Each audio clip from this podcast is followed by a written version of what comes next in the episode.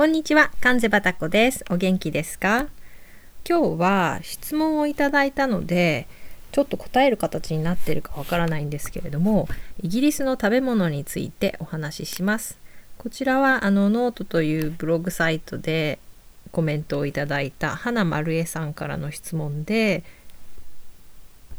産業革命の影響で働くことが重視され伝統的な家庭料理を受け継ぐ時間がなく伝統料理家庭料理が衰退してしまったと聞いたことがあります。というご質問なんですね。すごい鋭い質問ですよね。であのこれ多分事実だと思うんですけどあの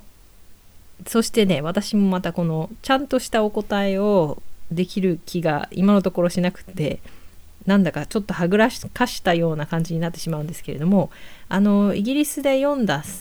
本ですね。自伝的小説になるのかな？をあの一冊ご紹介することでちょっと直接的な答えにはならないんですけれどもあのお話をさせていただきますね。本のタイトルは「トースト」あのパンのトーストですね。で作者はナイジェル・スレーターさんという何て言うんでしょうね料理評論家みたいな方ですね。でイギリスではよくあのテレビ番組で料理の話をしたりあとなんか食材に関する本を書いたりあのいわゆるレシピ本もたくさん出版されてる人ですね。でこの方は1958年生まれの今64歳で本を書いたのが2003年なので、まあ、40代の時に書いてらした本でで内容はね本当にね自分の若い頃子供時代を振り返った本なんですね。でね一言で言ってねめっちゃきつい本なんですよ。悲しい。もう本当にね悲しい。あのの一言しかないんです。読んでたら本当にね泣いてしまう本なんですね。であのそれは私の感想で今ちょっと Amazon の書評を見たらみんながみんな悲しいって言ってるわけじゃなかったんですけれども、まあ、ざっくりお話ししますとですねえっ、とまあまああのお父さんとお母さんが2人で事業をしてて何かね自動車の部品販売かな。でそれなりにあの大金持ちじゃないけどそれなりにまあ裕福に暮らしてる家庭の子供だったナイジェル君がですね。でお兄さんが年の離れたお兄さんがいるのかな。で割とまあ静かな家庭生活を送っていたところ9歳の時にお母さんが亡くなってしまうんですね。でお母さんがあんまり料理の上手な人じゃなかったんですよ。すごくあのナイジェル君のことを愛してくれた素敵なお母さんだったんだけれど、まあ、料理あんまり上手でなかったと。でお父さんはまあいわゆる厳格な怖いお父さんででねあのナイジェル・スレーターさんってオープンリーゲイゲイの人なんですよね。であの恋人とかは公表してないんですけれども、まあ、男性と一緒に今でも暮らしてらっしゃると思うんですね。でまあ当時はそのゲイに関する風当たりはすごく強くってでどうもですねその本の中で書かれてるんですけどどうもお父さんはかなりナイジェル君が小さい頃からどうもこの子はゲイなんじゃないだろうかと。でなんかそのできたらその根性を叩き直してやりたいみたいなねそういう思いで育ててらしたんじゃないかみたいなことがねちらちらと匂わされてるんですね。でその大事なお母さんがですねあのそのナイジェル君の味方である大事なお母さんは9歳の時に亡くなってしまってで割とすぐね6年後くらいかなにお父さんが再婚してでその再婚相手が料理上手ででその頃にはナイジェル君も料理に興味が出てきてで2人でこの何て言うかな料理合戦みたいな感じねライバル関係みたいな感じになるんですよね。でもまあ割と再婚しても2年後には旦那さん旦那さんお父さん亡くなってしまってっていうねなかなか本当にね悲しいお話なんですよ。でまずあのそのねその料理のあまり上手でないお母さんっていうのがその人一人だけをね通り上げてイギリス人は料理が苦手みたいなことを言うのはそれは失礼だと思うんですけど、まあ、割とよくある話だと思うんですね。それなりにいいご家庭にお育ちになったあのお嬢さんってあの両親から家の料理をの担うことを期待して育てられてないような気がするんですね。まあ、家に料理人がいたりして。なのでそのなかなか料理を習う機会がないっていうのはおそらく事実だと思います。でねこれ悲しい悲しいというか何とも切ないんですけどもあの小説のタイトルになってるトーストはお母さんがトーストを焼いてくれたこととかも思い出の一つとして意味になってるんですけどあのナイジェルさんが言うにはトーストは愛情の象徴だと。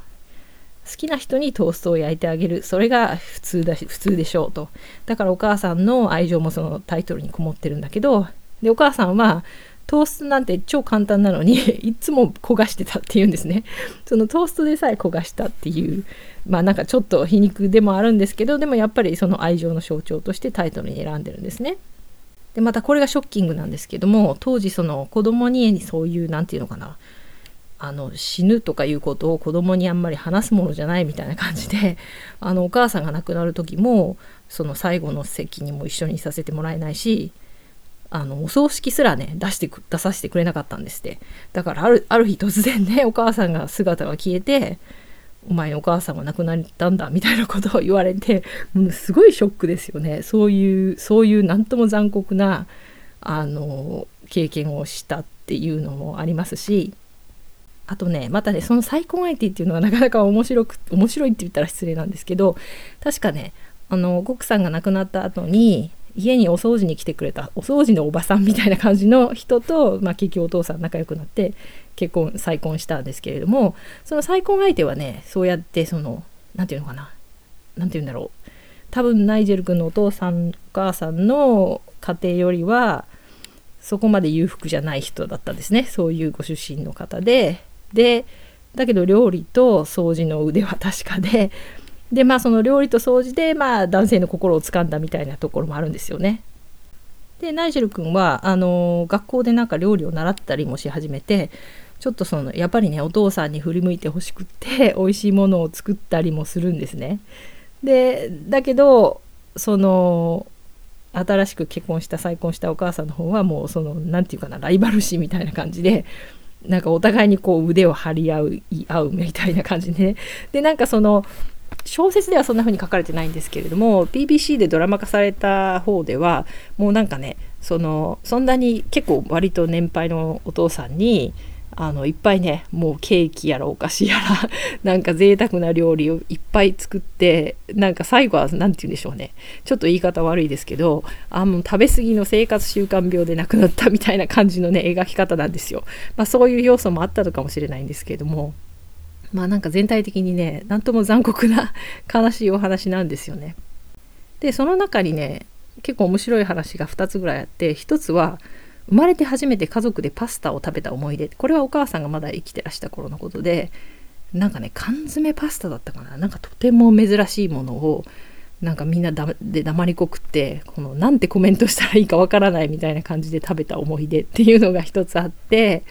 でもう一つがえっとねマッシュトポテトなんですよね。マッシュトポテトって、まあ、要するに日本でいうとポテサラのもっと簡単なバージョンみたいな。単なるあのじゃがいもを茹でて潰してなんかバターとかちょっと塩コショウで味付けしたぐらいのそういうまあ添え物みたいな食べ物なんですけどもお母さんがねこれ上手だったんですって。マッシュポテトはねその特に取り立てて上手とは書いてないんですけれども多分美味しかったんですよ。だけどある時何でしょうねお母さんの体調が悪かったのかなんか缶詰かなんかのその簡易版のねなんか水さえいれば OK みたいな そういうレトルト風のマッシュポテトが家に出てきあの食卓に出てきたことがあってでなんか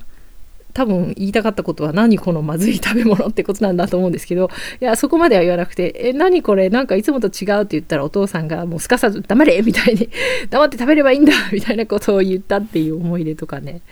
あのそれが出てくるんですね。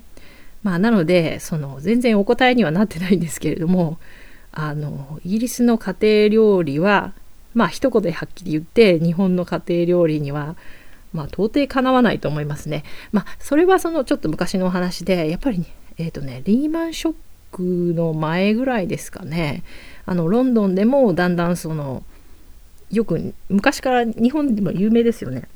イギリスのしゃべ物はまずいというのが。でもまあそのそのリーマンショックの前のバブルですね。の頃とかにこうだんだんグルメブームみたいな風になってきてイギリスでもそのレストランの何て言うんでしょうね格というかレベルが上がってでだんだんその今はねもう今のイギリスって言ったら料理番組とかテレビでもたっぷりありますしあのいろんな人たちがね我こそはと腕を競って